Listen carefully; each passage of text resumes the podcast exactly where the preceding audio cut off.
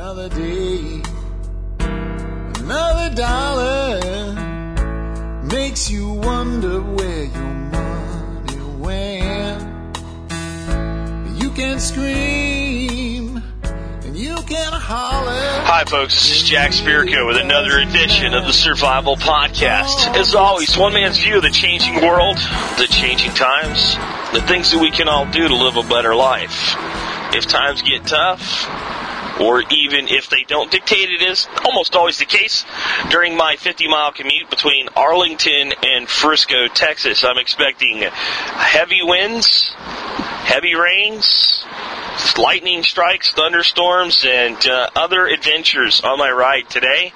Last night on the ride home, um, time I got home, the uh, wife had the uh, storm kit out just in case, and we needed a little bit for some power outages, uh, but nothing major. But last night we had several tornadoes break out in the Dallas Fort Worth area. Um, one actually, I should be driving by the area. Did it hit? I don't know if it did any damage or if it touched down or not. I haven't heard that much from the news people yet.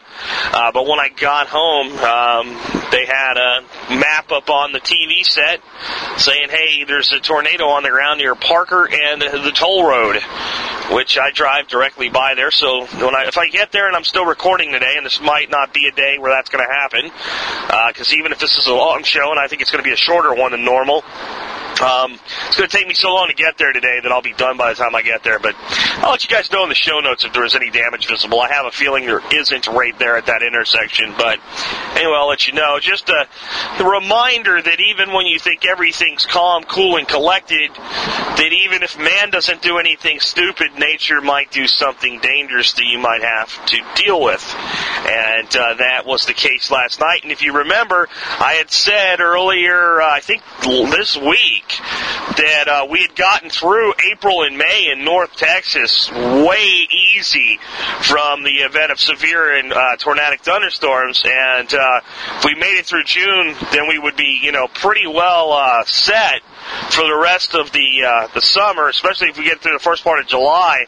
That's really that May, April, May, June, first part of July time frame that we're in the kind of the target zone for some of the worst storms that happen in uh, in America during the summertime.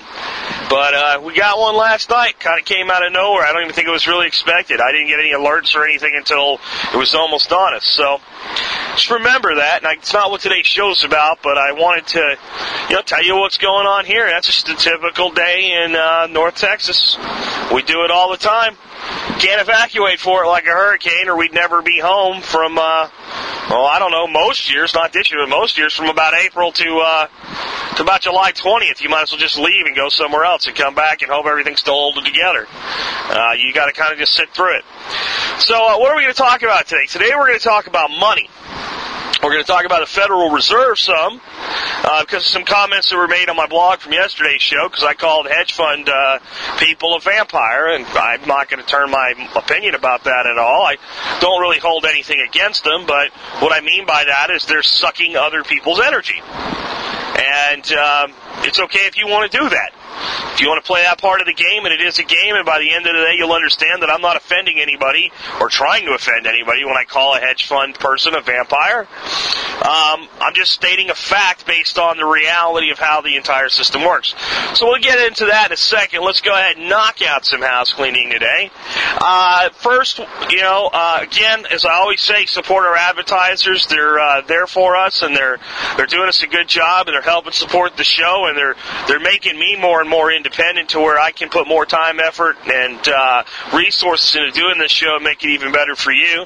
Uh, today's advertiser of the day is SOE Tactical Gear, John Willis' group, and as I always say when I mention John, he supported us when we didn't have very many people and we didn't have very much going on because he believed in what we were doing. So uh, turn the favor back whenever you get a chance to support John. Check him out before you buy other tactical gear. Uh, that's uh, a good way to help support the show and help support a sponsor. Uh, next thing, I uh, would ask you if you think you get 25 cents in value per show to consider joining the Member Support Brigade. Get exclusive content available only to members. On that note, I got an email this morning telling me that the video page was gone and a bunch of affiliate crap, which is kind of built into the system, because uh, a lot of people use the same software I do to run like network mar- or not, um, you know, like how to internet market sites and stuff like that. Uh, so they have affiliate programs and whatnot. So all of a sudden that stuff was showing up and the video page was gone. I had to go in and restore the database to yesterday. And uh, so what that means is if you joined as a new member of the Member Support Brigade yesterday, you may not be able to get in right now. Once I get into my office today, whenever that may be, and, and clean up my morning, I will uh, restore manually everybody that joined yesterday. There was a pretty good group. I'd say four or five people joined yesterday. So I'll get you guys hooked back up. And uh, I apologize for the inconvenience, but I had two choices. Uh, one, to have to manually re- re-enter four members, or, or two, to completely rebuild the entire video page. And uh, that would have took longer and inconvenienced everybody instead of a few. So I made that decision the same way you would in a disaster area. Um, I think we'll just let house cleaning go for that for today, and let's go ahead and get into uh, kind of the meat of today's show now. Now, I've talked about the Federal Reserve System. I've talked about the fractional reserve system before. I've told the story of how the Federal Reserve was created on Jekyll Island. I'll, tell all of that again today. I don't talk about this as much uh, as maybe I should because I believe that a, a, large portion of the people listening to the show are aware of these things, and uh, I try to bring you guys new information, new ideas, new thoughts, rather than preach to the choir, so to speak. But everyone once in a while, I should really bring up the Fed and make people aware of what's going on because we do have new people coming in all the time. Bet you if you come in from Lew, LewRockwell.com, you know what I'm going to say about the Fed. But if you come in from other sources, you may not. So I'll do that again today. But before we do that today, bringing those new ideas, new information to you, I, I want to start out with talking to you about how all monetary systems work. And some of this actually will sound a little metaphysical, and I guess in some ways it is. Um, it's definitely based on some some physical science laws of the universe as well, and it's based on collective intelligence. But what I want to talk to you today about, it, before we even talk about the Federal Reserve, so you can really start to see the flaws with it, is how any system of monetary um, style operates and why they operate in the first place. I mean, money is a man-made invention. I mean, we really have to understand that. And I don't mean what's behind the money, and we'll get to that in a second. But the, the entire concept of money itself was created by man. So we have to ask ourselves, given that money has both led to really great things and a lot of really bad things, why would we take the risk? Why would we create money in the first place? Well, let's go back to when there was no money. There was no such thing as uh, a currency. And we were mostly hunter gatherers, and we were just on the dawn of man understanding harvesting and saving seeds and the beginnings of agriculture and actually starting to form little societies beyond a, a group that wandered and just went wherever they uh, they felt like until they could find something. At that point, these groups began to interact with each other. And, you know, for instance, I may come upon you and, uh, say, hey, how you doing? You know, what's up? Whatever method of communication we have, whether we had a common language or not, is debatable in many situations. But sorry if I'm distracted, folks. I just hit a bank of uh, mist rain. Anyway, um, but we would you know, I would basically look over and say, oh, wait, this guy has a big cart full of wheat. He's on his way somewhere with it. And I have a, a you know, in my pack a big pile of dried meat because maybe I'm a hunter. And I would say, you know, I need some of that grain and I bet this guy needs some meat. So one way or another we'd communicate with each other and I would show you the portion. And that's basically how bartering started. I would just decide I'm willing to give up this much meat and I'd just show it to you and point to your grain. And, and the basic human understanding between people, even before this was a widespread thing would have been, oh, I understand what this guy wants. He's going to give, and I might ask you to taste a piece of the meat, see what you're really offering me. You might want to look at a piece of my grain, evaluate it, how good the quality is. And once that was done, I would then break off a portion of my grain, and I would display it to you, and I would say, basically, I'll give you this, and you know, I might want more, and you might, you know, make a, even with no common language, make a motion that if you want more, you need more meat. I might throw another stick of dried meat on there, and you might throw a little bit more grain, and eventually we decide, yeah, we're going to do the deal or we're not going to do the deal.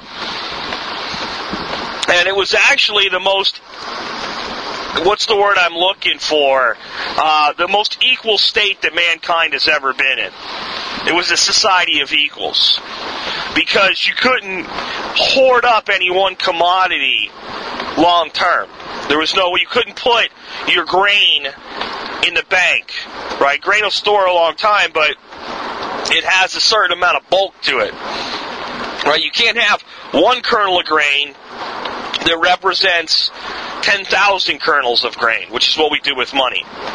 So the system, while it made people equal, was also limited. It also resulted in a point where I would come upon you with your cart full of grain, and I would show you some meat, and you'd say, "No, nah, I'm I'm good. I'm fixed up. I got all the dried meat I need. What else you got?"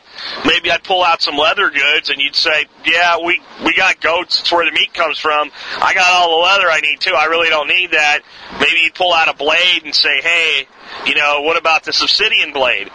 And I'd say, "I don't really need any of those either." And and if the deal couldn't be struck, right? The the downside of this was sometimes what would happen is I might take that obsidian blade, and put it to your throat because I've tried to trade with you and I need grain, and you don't want to make a trade.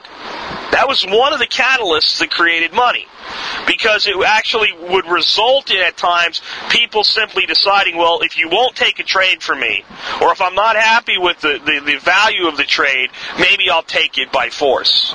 Was one problem. It was probably a minor problem, but it was a problem. Because most people that would do that wouldn't even, you know, the trade was just a pretense anyway. It was never going to happen. It's, it's outright theft. The other side of this was, if we couldn't come to an agreement, I just didn't have anything you wanted, or you didn't have anything I wanted, well, we walked away, and we weren't mad at each other. It just I didn't find what I, you know, maybe I really needed some dye for the cloth that my village, you know, weaves, and it's very important that we get a certain kind of dye. And, and you didn't have any dye, and even though I'm going to you know, another place where I know they have that dye, I wasn't willing to take your grain because I don't know when I get there if that guy's going to need grain. We had no common denomination of exchange where I could go, well, that much grain is going to get me this much dye, and that's going to give me what I need, so I'm willing to make this deal now and then make the next deal. So we invented money. And that's why we invented money. We invented money so we had a portable method of common exchange. And the first monies weren't gold and silver, despite what all the people that sell gold and silver tell you. In many societies, money was actually made up of things that anybody could go out and collect. There were certain island nations um, in the South Pacific that actually used seashells as money, as currency. There were other groups that actually used stones with a hole in the center of them as a form of currency. And you'd say, well, if that was the case, couldn't you just go out and get a bunch of shells, string them together, and make your little money belts out of them? Or couldn't you just go out and get a bunch of rocks and cut holes in them? Well, you could. But because societies were still so much a society of equals at that point, people didn't do it. It wasn't worth it. They only made enough as a society to account for the things that couldn't be bartered. That was it. That was all. There was no more. And that's kind of weird. It's kind of odd that we would even think about the fact that society would naturally limit its its its money, it, its its you know financial arrangement. That it would say we're going to put a cap on how much money we make, and even even if the general population could go out and legally counterfeit money. So you live on an island, and there's a certain shell. It's maybe not the most common shell, but it's not that hard to find because you need a bunch of them to make up enough of an exchange currency. So all you'd have to do is go down to the beach, and if you spend a couple months, you could save up enough shells to be quote unquote wealthier. than anybody else on the island, but yet people didn't do it. And there's a reason for it. In a small society, there's a natural understanding that if we had too much, many of these things for exchange, then they would no longer be based on the underlying barter item. Okay? So the Pacific Islander that was, you know, brilliant enough to figure out in our society we use this seashell as a form of currency. Understood that the seashell wasn't the currency, that what it represented was fruit, fish, salt, or work. Okay? It was food or effort was represented by the shell. And the entire society collectively, intuitively understood, if we go out and get every shell like this and bring it into our currency, then we'll devalue the currency. Where now instead of me giving you two shells for a fish, so that I can, you know, have a fish, and you can take those two shells and go over to, you know, another guy and give him one shell for some salt for storing your fish. You would need a hundred shells to buy the salt, and I would need 200 shells to buy the fish, and it would ruin everything. I want you to really think about this. That societies using rocks and shells have actually functioned with a currency system that worked. Now, you have to ask yourself why we have such a dysfunctional currency system. Well, one of the things is because it's so dadgone big and we've created inflation to a point where we've devalued our own currency to we're almost in an unending spiral. But that's how money works. It's all that it is is a representation of the commodities that it's used to purchase. Okay? It is nothing else. Even, and I know the folks that out there, gold and silver have real value. Okay. About to dispel that myth for you. Now, if you've listened to this show a lot, you're not going to have any problems here. But if you haven't, you might have a real problem with this. So let me say before I go forward, I think gold and silver are good places to put some portion of your money because of what society is doing and has done and will continue to do. So I'm not saying they're bad investments, but I'm saying they're not real money either. Okay? You have to think about what made the shells and the stones a form of currency for a primitive people. Was it the fact that the stone had real value? It's a piece of sandstone with a hole in it. Is it really worth anything? Could you go somewhere and buy something with it in the United States? No. But that society had collectively agreed to a certain value upon that stone. Simple? Easy to understand. There's 20 of us in the community to make the community microcosm small. Easy to understand. We have a thousand stones that circulate between the 20 of us, right? And we all do work and we all do labor and we all put out output and we all put out effort and we all have things to trade with each other. So collectively we agree that one stone is worth about one fish. And since one fish can be traded for t- five papayas, that, that one stone is also worth about five papayas.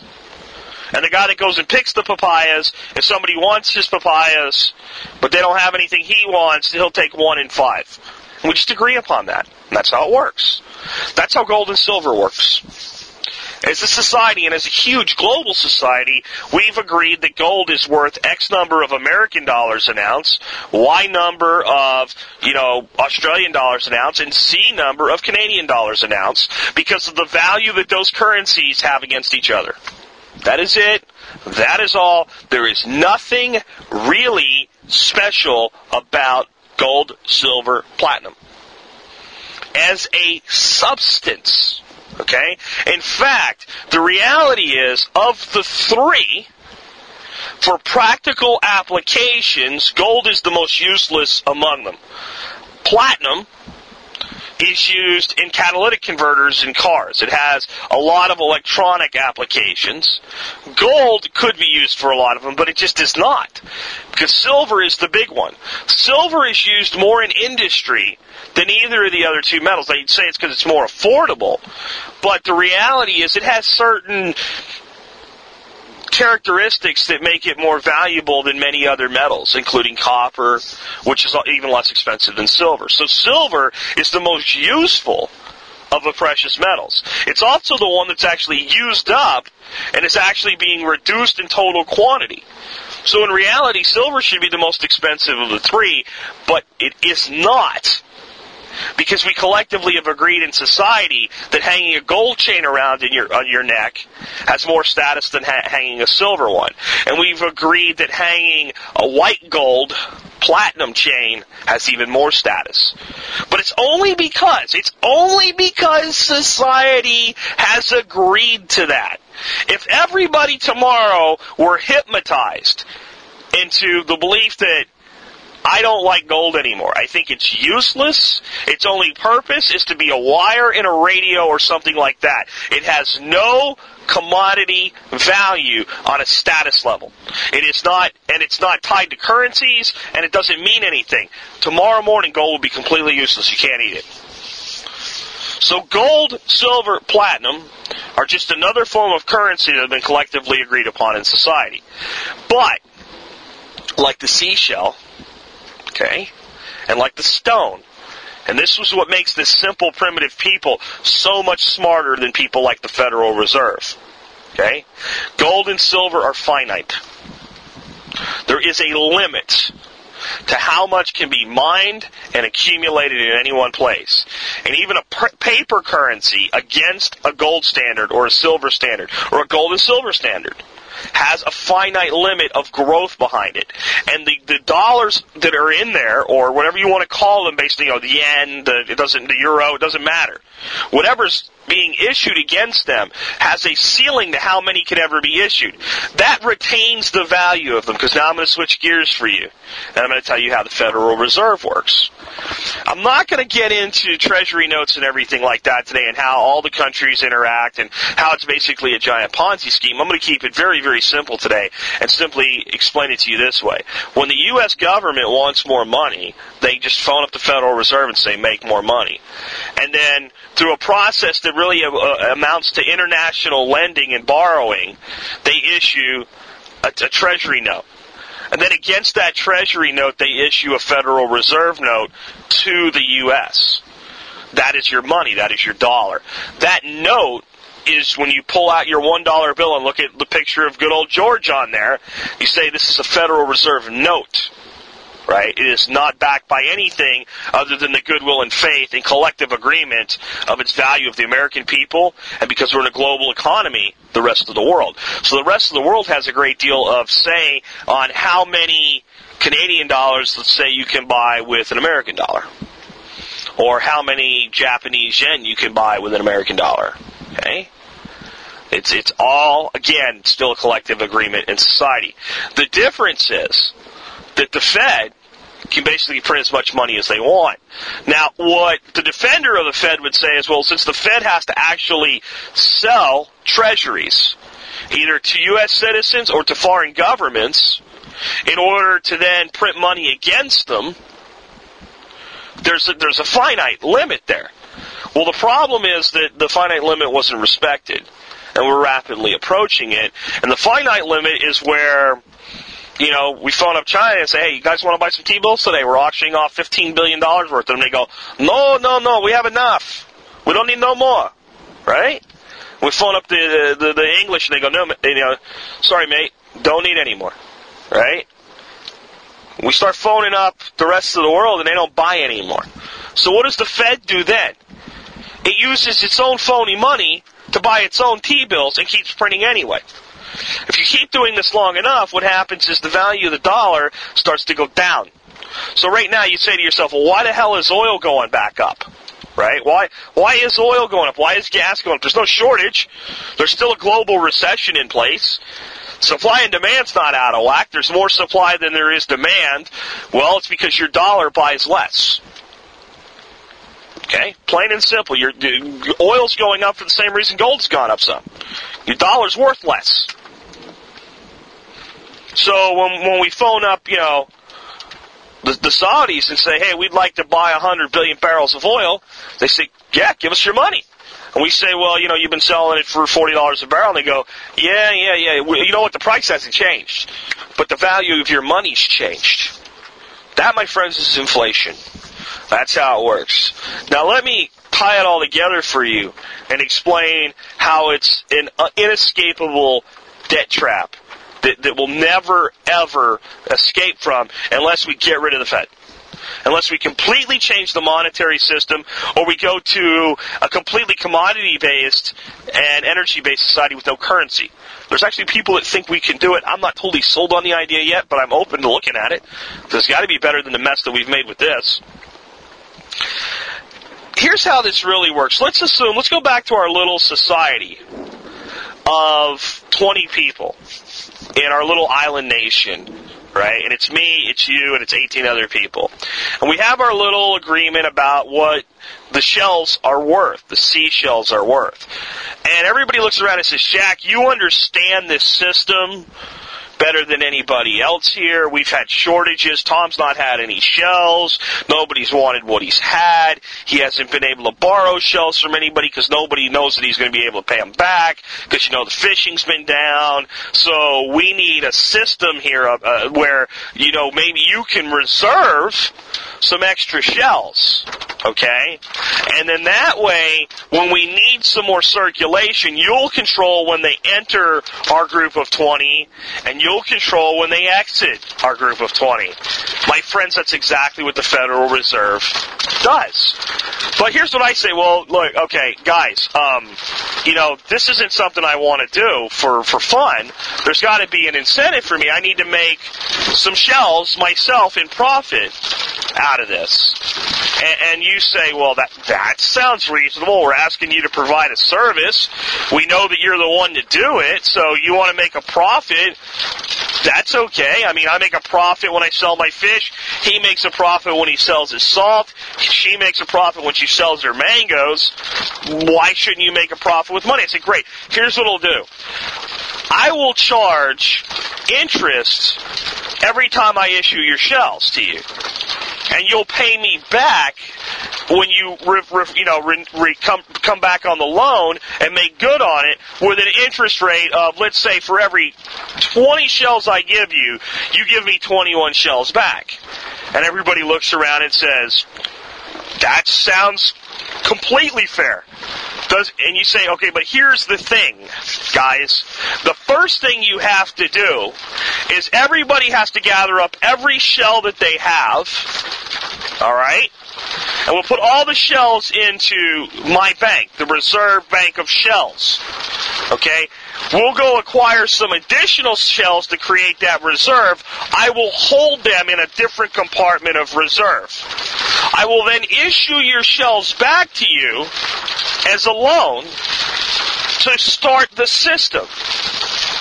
And, and basically, you'd say, well, that means I have to give you my money and you give it back to me, and now it's a loan? And I say, yes, that's how it works. Now, in a 20 man society, that would be like, yeah, you know, we're not going to do this. Because that's bullshit and that doesn't make any sense. How about we all keep our shells, we'll all put some money into your bank, and then you issue additional funds as necessary. It was the original banking system before it fell apart and went into this fractional reserve system. Well, in our hypothetical world, let's say I'm the greatest salesman in the world, and I sell you on the fact that that just will not work. See, if I do that, then the problem is that there's shells in the economy that I cannot account for. And I'm managing, but I'm not being paid to manage them. So I talk you into the deal. And everybody gives me their shells. Okay? And I go out and I get a thousand reserve shells. And I put them in my reserve pot. Now those can be issued into the economy of the island at any time that I want to. What I've issued you guys is I've issued you your own money back for debt. So let's say that you personally gave me 500 shells. I gave you your 500 shells back, but now your shells are a certificate for debt to me. And for every 20 shells, you owe me 21. That was the agreed upon interest rate on the shells. Okay?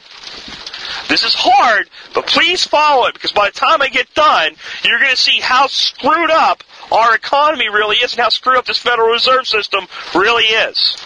So, if you get your little shell calculator out and say, well, if it's 1 for 20 and you've given me 500, that means that you now owe me 525 shells. So yesterday, you had 500 shells and no debt. Today you have 500 shells and a debt of 25 shells. Okay? This is the shell game. That's why I chose shells instead of stones. Now, if you want to pay me back, you can take your 25 shells and give them to me. I'll put them in my bank. Maybe I'll even offer you an interest rate of every year that I hold 40 shells, I'll give you one additional shell in the account that I hold for you. But now I take your 25 shells and I load them to the fisherman because he's got to do some expansion of his fishing business. He needs some new nets from the guy that makes the nets. Okay? Now, he then takes, you know, remember all the money he has is already debt back to me anyway. But now I issue him more shells. But now, since it's actually a formal loan, I charge him one shell interest for every 10 shells that I pay out. Now, here's what I want you to realize the coup de grace in all of this. When we set up this society with this shell game, I said, look, guys, I know that there's shells down on that beach. But for this system to work, people can't go collect those shells and use them. So I'm going to have this little stamp that's an official shell stamp that makes the shell from a shell into a shell dollar. And when I create new money, I'll put this mark in the shell, and I'm the only one that can make this mark. And anybody that's caught making this mark on a shell goes to the jail, the island jail. Because only I can issue, create, and loan our shell currency. So what would happen on any given day where I called all my loans due? Remember, for every 20 shells in circulation, I'm owed one additional shell. And I'm the only one that makes the shells. I'm the only one that has surplus shells. And surplus shells can't come from anywhere else. They can only come from me. I decide what gets issued and what gets pulled back. I can bankrupt the entire island overnight because there are not enough shells in existence to ever pay the money back. The entire system is based on debt. Now, our little island nation realizes, hey, we can't limit ourselves to here. There's certain things that we don't have. So we sail our little boat about 50 miles away and we find another island. And we find out they've set up a very similar situation. They're using shells too. Those shells have a different mark. Collectively, we, we look at each other as a society. We realize, well, you guys have more people and more stuff and more capabilities. So your one shell is worth two of our shells and we create currency exchange. But if both societies are being run by a reserve bank, you still have the same problem. Now you can keep the game going for longer, right? But the society itself can never be free of debt. Now, what happens when I get on my boat and I cruise over to this other island and I go meet their chairman of their shell bank and I say, Hi, I'm chairman of Island 1 Shell Bank. He says, I'm Island 2. So I say, You know, we should really work together for the greater good of society. Okay? I mean, you're smart and I'm smart and these people, they just spend the shells. They don't really get how this game works. So why don't we work together to stabilize the exchange rates between our society? And eventually we bring a hundred little islands into this game. Now, our hundred people that are each running their little shell games may never be elected to any office. But they own the entire conglomerates of islands. And they can manipulate and can control all the islanders anytime they want through the issuance and the exchange of shells with different stamps on them.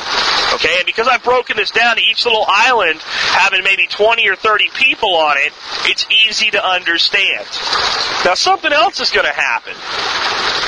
Inside these little micro societies, there's going to be people that understand the game maybe not completely, and they can't play it the way that the the hundred island Fed people can, the hundred island chairman people can, right? But they can play it on their own level.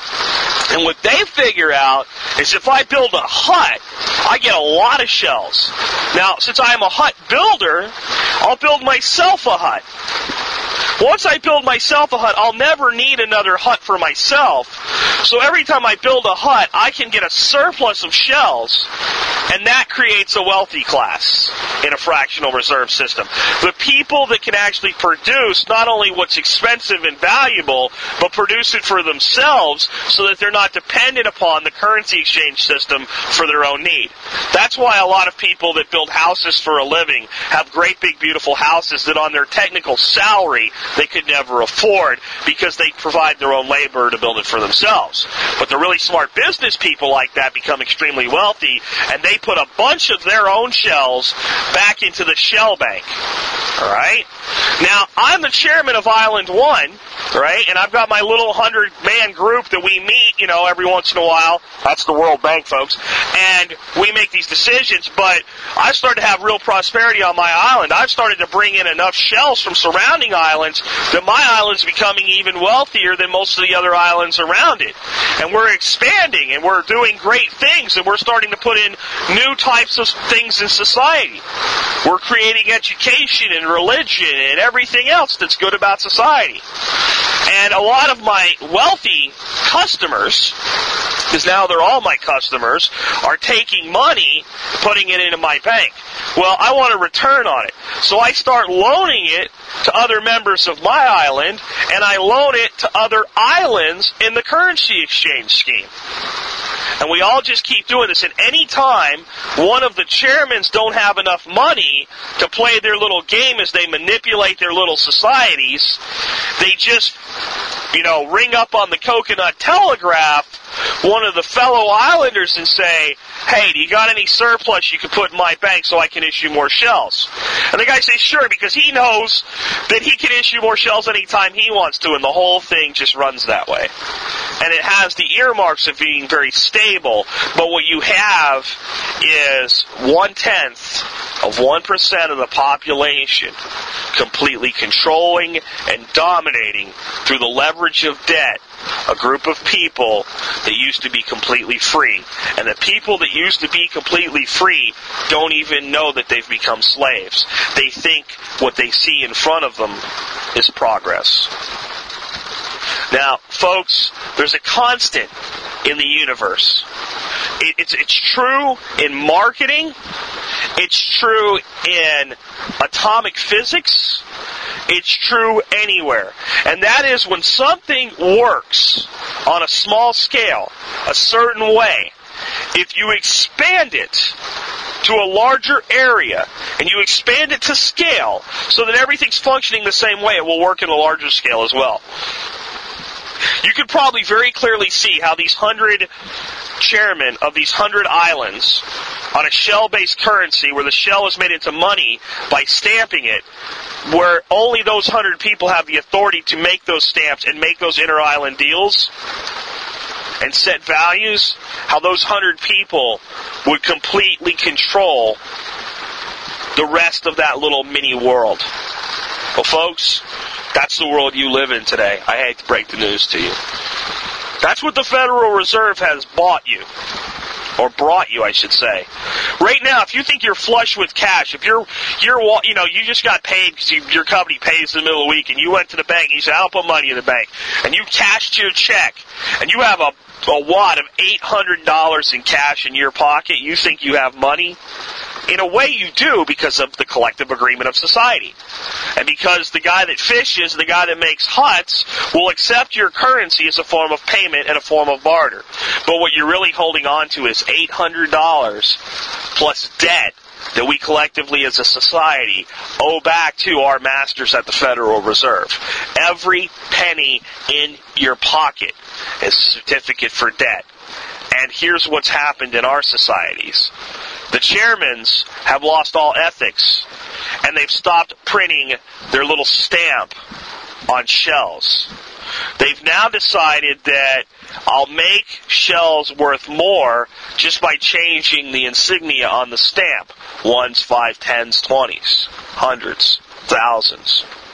And then they went another step further. Our little, you know, pseudo society, our little uh, hypothetical world, they developed the computer, the coconut computer, the ability to have an electronic abacus. Right? That's what a computer really is. It counts ones and zeros. And they decided they will just give everybody in the island the ability to spend shells, which are certificates to debt, to buy enough computer systems, their little coconut computers, that they can all see money and they've started to remove the shells out of the system as a physical means of currency, and they've made little dots on the coconut screen replace the actual hard currency money. There was never really anything more than an agreement in the first place.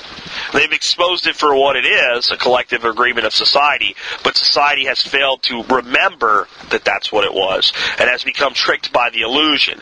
And now they can just make as much as they want. So that Joe, the guy that builds huts, that was becoming wealthy in the beginning of this society has now built enough huts that most people don't need a hut. He only builds a few huts a year now. And some people build their own huts, so they only call on Joe when they absolutely need him. So his production is down. But he's felt really good because he's put his money in the bank and he saved up his shells.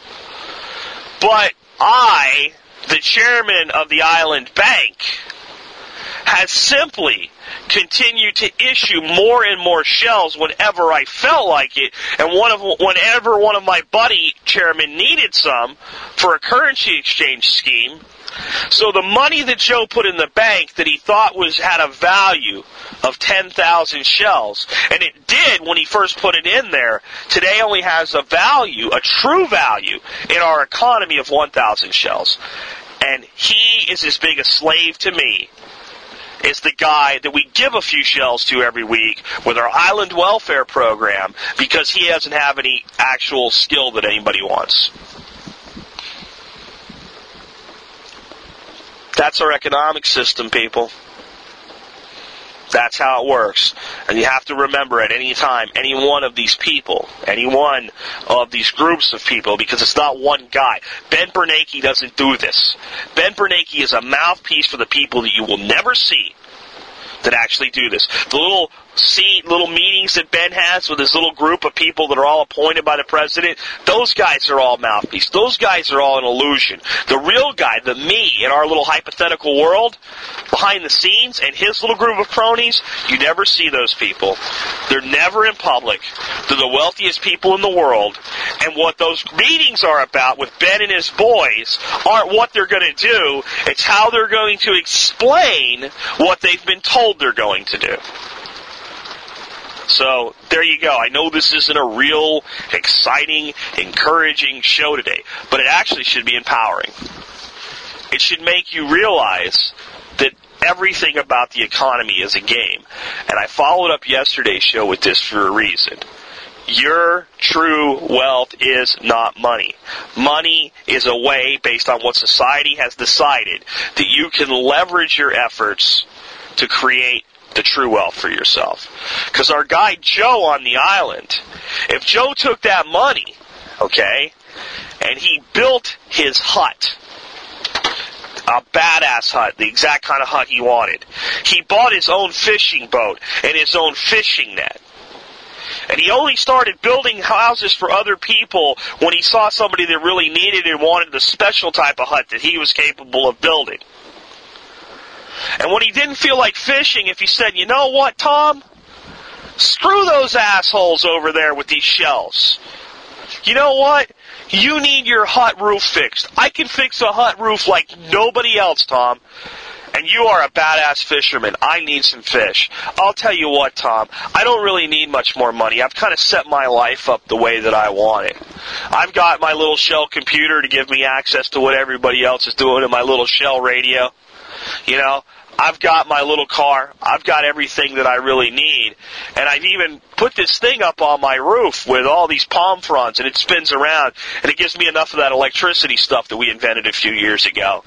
So I'm not really interested in more shells, but I'd sure like some fish. How about I fix your roof the next time you go fishing, you give me some fish and that little segment of society starts to break away and go back to the old ways of barter.